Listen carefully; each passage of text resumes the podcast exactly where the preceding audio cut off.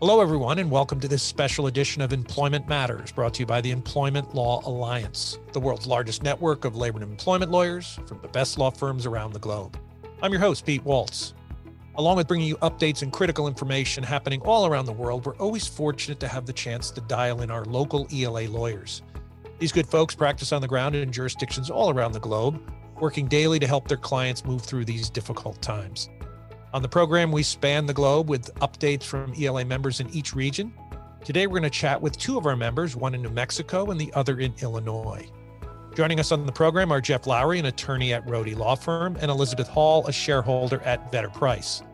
Today, our guests are going to discuss what New Mexico employers might expect or be concerned with once recreational cannabis becomes legal in New Mexico in 2022. Jeff and Libby, welcome to the program. How are we doing today? Hey, Pete. Doing well. We're great. Thanks for having us today. Okay, so let's get this discussion started. So, this spring, New Mexico enacted a recreational cannabis law. And the lawyers from our firm in New Mexico, Rodey, they're really interested about what potential implications this can have on employers. And I know that something similar happened in Illinois. I know Illinois enacted recreational marijuana in June of 2019 and that it's been allowed in Illinois since January of 2020. So, Libby, you're going to be a help in this conversation to kind of point out some of the things that Jeff and his firm should be looking at and how they're going to guide their employers. So, let's start the conversation, first of all, by talking about how similar the situations are between the two states. Sure. So, let me give a little bit of background of what happened in here in New Mexico.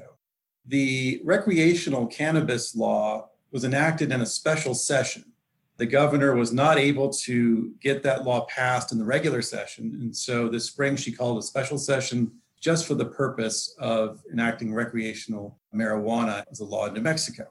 And that law comes several years after New Mexico enacted the medical cannabis law. So that law was passed in 2007. And so one of the issues that we're interested in is how those two laws, the medical cannabis law and the recreational cannabis law, will interact with respect to employers. And so, one of the questions I had for Libby was Did the recreational cannabis law in Illinois come after a medical cannabis law had already been enacted? Yeah, so Illinois' medical cannabis law was enacted in 2014. And as Peter referenced earlier, our recreational cannabis law followed and became effective in 2020 our recreational law was part and parcel with our governor's campaign for election, Governor Pritzker. It was one of his campaign promises, and he acted on it. So we have been grappling with these issues for about a year and a half at this point. So, one of the big questions that our clients are facing is what to do about zero tolerance policies. The new recreational cannabis law very specifically allows employers to maintain and enforce zero tolerance policies regarding the use of cannabis or cannabis products. So that means that employers can discipline or even terminate employees who test positive for marijuana metabolites. In other words, if they fail a drug test for marijuana. And the complicating factor in New Mexico is that the medical cannabis law, that's also still in effect, has a provision that employers cannot discipline employees for merely consuming cannabis if they have a valid medical cannabis card. Now, there are exceptions for safety sensitive positions, but you know we have this tension here between the two laws with a new law that expressly allows for zero tolerance policies and an older law that prohibits the application of such policies if an employee has a medical marijuana card, with some exceptions. So, how does that compare to the situation in Illinois? Well, things are a little bit different here. At the outset, under our medical cannabis law, an individual cannot be penalized by an employer because they are an authorized user of medical cannabis or a designated caregiver of someone who is an authorized user, unless doing so would violate federal law or cause the employer to lose a federal license or benefit. So, in that regard, we seem to be similar. But our medical cannabis law also allows an employer to have rules which govern the use of medical cannabis, including to have a zero tolerance and a drug testing policy, as long as the employer does not discriminate against medical cannabis users in a way that is different or that results in differential treatment of them as compared to other employees. Our recreational cannabis law is similar. Our law specifically states that an employer can have reasonable zero tolerance and drug free workplace policies and other policies regarding drug testing, smoking, consumption, storage, and the use of cannabis in the workplace and while on call. Notably, our law does not define what is reasonable. So that's something that we've had to work with our clients on a bit. We think it needs, at least as of now, that such policies have to be in writing and you have to explain to employees what your expectations are and what they can be disciplined for. And of course, those policies should also be distributed. So we don't necessarily have the same conflict between our two laws. It sounds like you do. One of the big questions, though, that remains unanswered in Illinois is whether an employer is required to accommodate a medical cannabis card holder if they fail a drug test. So, for example, do you have to allow them to fail that drug test because they are disabled and use medical cannabis to treat that disability under our Illinois Human Rights Act? And we don't have an answer to that question as of yet. So, putting aside the issue of you know whether zero tolerance policies can work with the medical cannabis law, what I'm hearing from employers is whether recreational cannabis and the you know the fact that more people are likely to start using marijuana recreationally means that zero tolerance policies no longer make sense. You know, for years, employers would advertise and, and even pride themselves on having a drug free workplace. They would do pre employment drug screening and they would enforce these zero tolerance policies. You know, after recreational marijuana becomes legal, do those blanket policies make sense anymore? You know, I know for federal contractors and subcontractors, it probably does. You know, they need to enforce federal law, and you know, a lot of contracts require those contractors to have you know a drug-free workplace. But what about for other employers? You know, what's been the situation in Illinois about that? Yeah, so this is something that has been a big issue for many of our clients. I will say I agree with you in terms of the federal contractor piece. You know, they are required to have those policies, but notably the Drug Free Workplace Act does not specify what an employer has to do if someone, for example, tests positive for cannabis or another type of drug. So I think even there, there's a question as to what's the ultimate impact of those kinds of policies, even for a federal contractor. Many of our clients still have zero tolerance policies, but it very much depends on the type of client, the type of business, where they're located, and what their labor pool looks like. Many of our clients have found that it's difficult to recruit if they have a policy that says we won't hire you if you test positive for marijuana. They also are mindful of the potential need to engage in the interactive process if someone does test positive and maybe they don't want to do that or they don't want to educate themselves at the application phase that someone has a disability. So while many employers still think that they want to have these zero tolerance policies, sometimes the practical application doesn't make sense for them anymore, or at least not in the same way it used to. Another question that employers have been asking is what about applying a zero tolerance policy for some positions and not others? And at least in New Mexico, the safety sensitive positions are the easy case. You know, it's expressly allowed by law to, you know, to have those be drug free, even for medical marijuana users. But what about other positions, you know, key executives or high profile positions or intellectually demanding positions? What are your clients doing about that?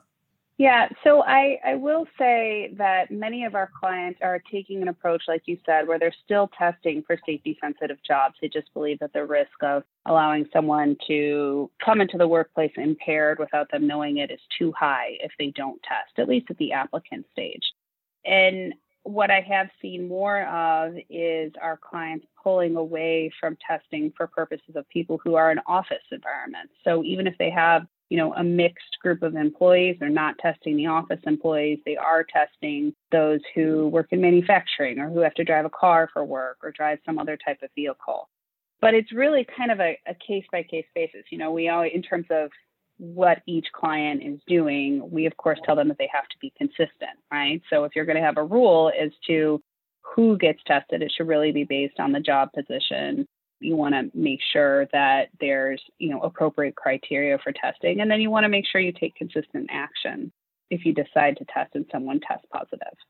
Okay, and you mentioned impairment, and that kind of brings up another really important topic for our clients, which is you know, what do you do with an employee who's impaired by marijuana on the job? And I assume that all states, including New Mexico and Illinois, allow employers to prohibit employees from working under the influence of marijuana, that is, while they're impaired.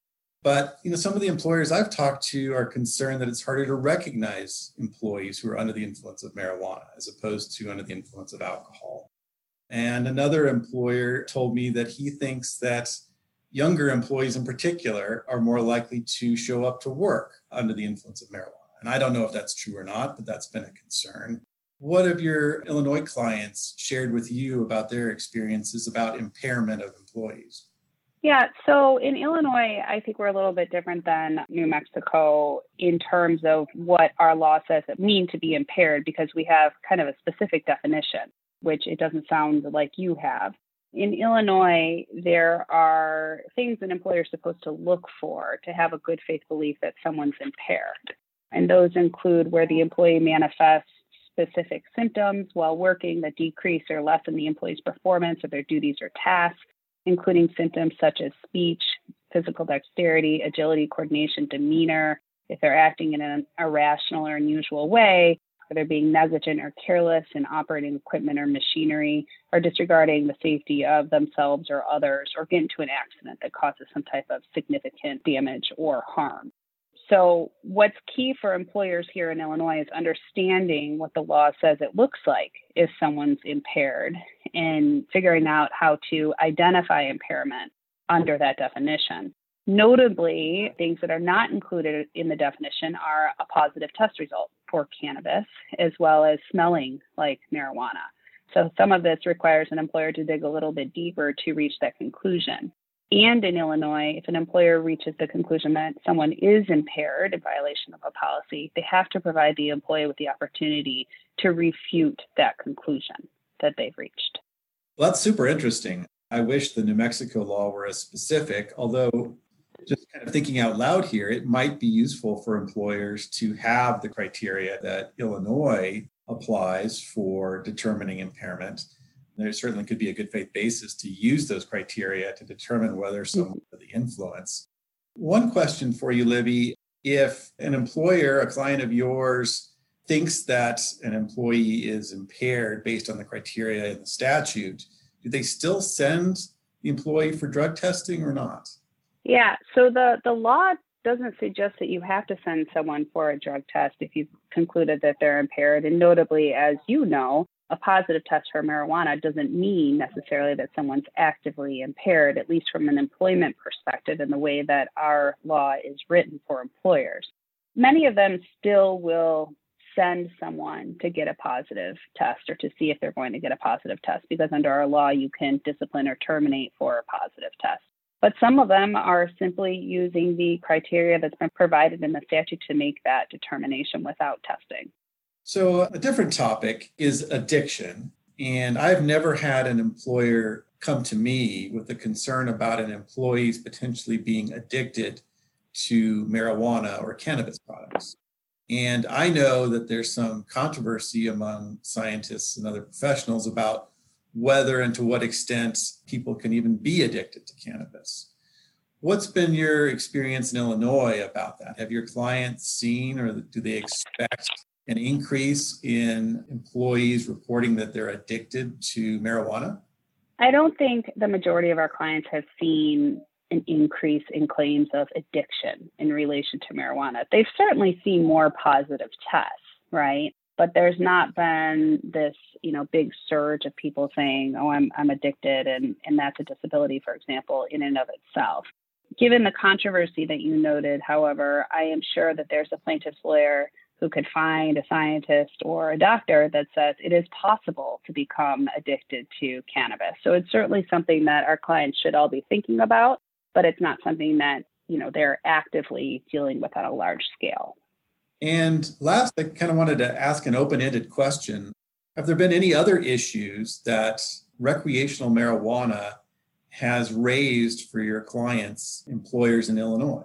Yeah, so I think at least there's a number of things to think about, some of which we briefly talked about. You know, first is in relation to recruiting. I think employers really need to think about if they want to continue to test and if they're going to continue to test, whether it's for all positions or just those that are safety sensitive, what are they going to do if they get a positive result, right? Are they going to reject people or are they going to work on counseling them, you know, saying in effect, you got a positive test, you just need to be familiar with our rules. We're going to let this go. But if it happens again or if you come to work impaired, that's when you're going to lose your job. For some of our clients, that's a very real way of addressing this because they're having so much trouble hiring people just in general and with the additional pressures of drug testing. I think the other important thing that many of our clients have done is they're looking at their policies again. I think that a number of the policies that were written, you know, 10 years or so ago, with an eye towards complying with the Drug Free Workplace Act, even if employers are not federal contractors, no longer work in the same way under the laws of Illinois or the laws of other states. So they have to reevaluate those policies and they also have to figure out okay, if they have employees in five different states, for example, are we going to write one policy that works everywhere or are we going to write them differently for each state? And can we even write a policy in a way that works for every single state? So, the last thing I think that employers have been thinking about and actively working on is training their managers to ensure that they can recognize impairment by cannabis. So, you know, to think about the different bases for an employer to conclude that someone's impaired as outlined in Illinois law to make sure managers understand that, that they document it properly so that if they're later challenged for reaching that conclusion or if someone contests that conclusion, which they have a right to do, they've got the support that they need to establish that they made a good faith decision in that regard. Well, thank you, Libby. That's been very helpful. I think we'll have a lot of these issues come up and I appreciate the advice and you're sharing that with us. Jeff, thanks for having me. Really appreciate it. Well, that's what makes the ELA so special is, you know, you're a member of the ELA, you need help, you can dial up another member and to our listening audience, you get to listen in on that advice. So again, thanks so much for your time, Jeff and Libby. Really appreciate you participating today. If you'd like to connect with Jeff or Libby, you can find their bios by clicking on their names in the description of this podcast. Please visit ela.law to receive invitations to our upcoming webinars, download white papers, get access to on demand content from the library, or access the ELA's exclusive Global Employer Handbook. You've been listening to Employment Matters, a podcast brought to you by the Employment Law Alliance, the world's largest network of labor and employment lawyers from the best law firms around the globe. I'm Pete Waltz. Thanks for listening.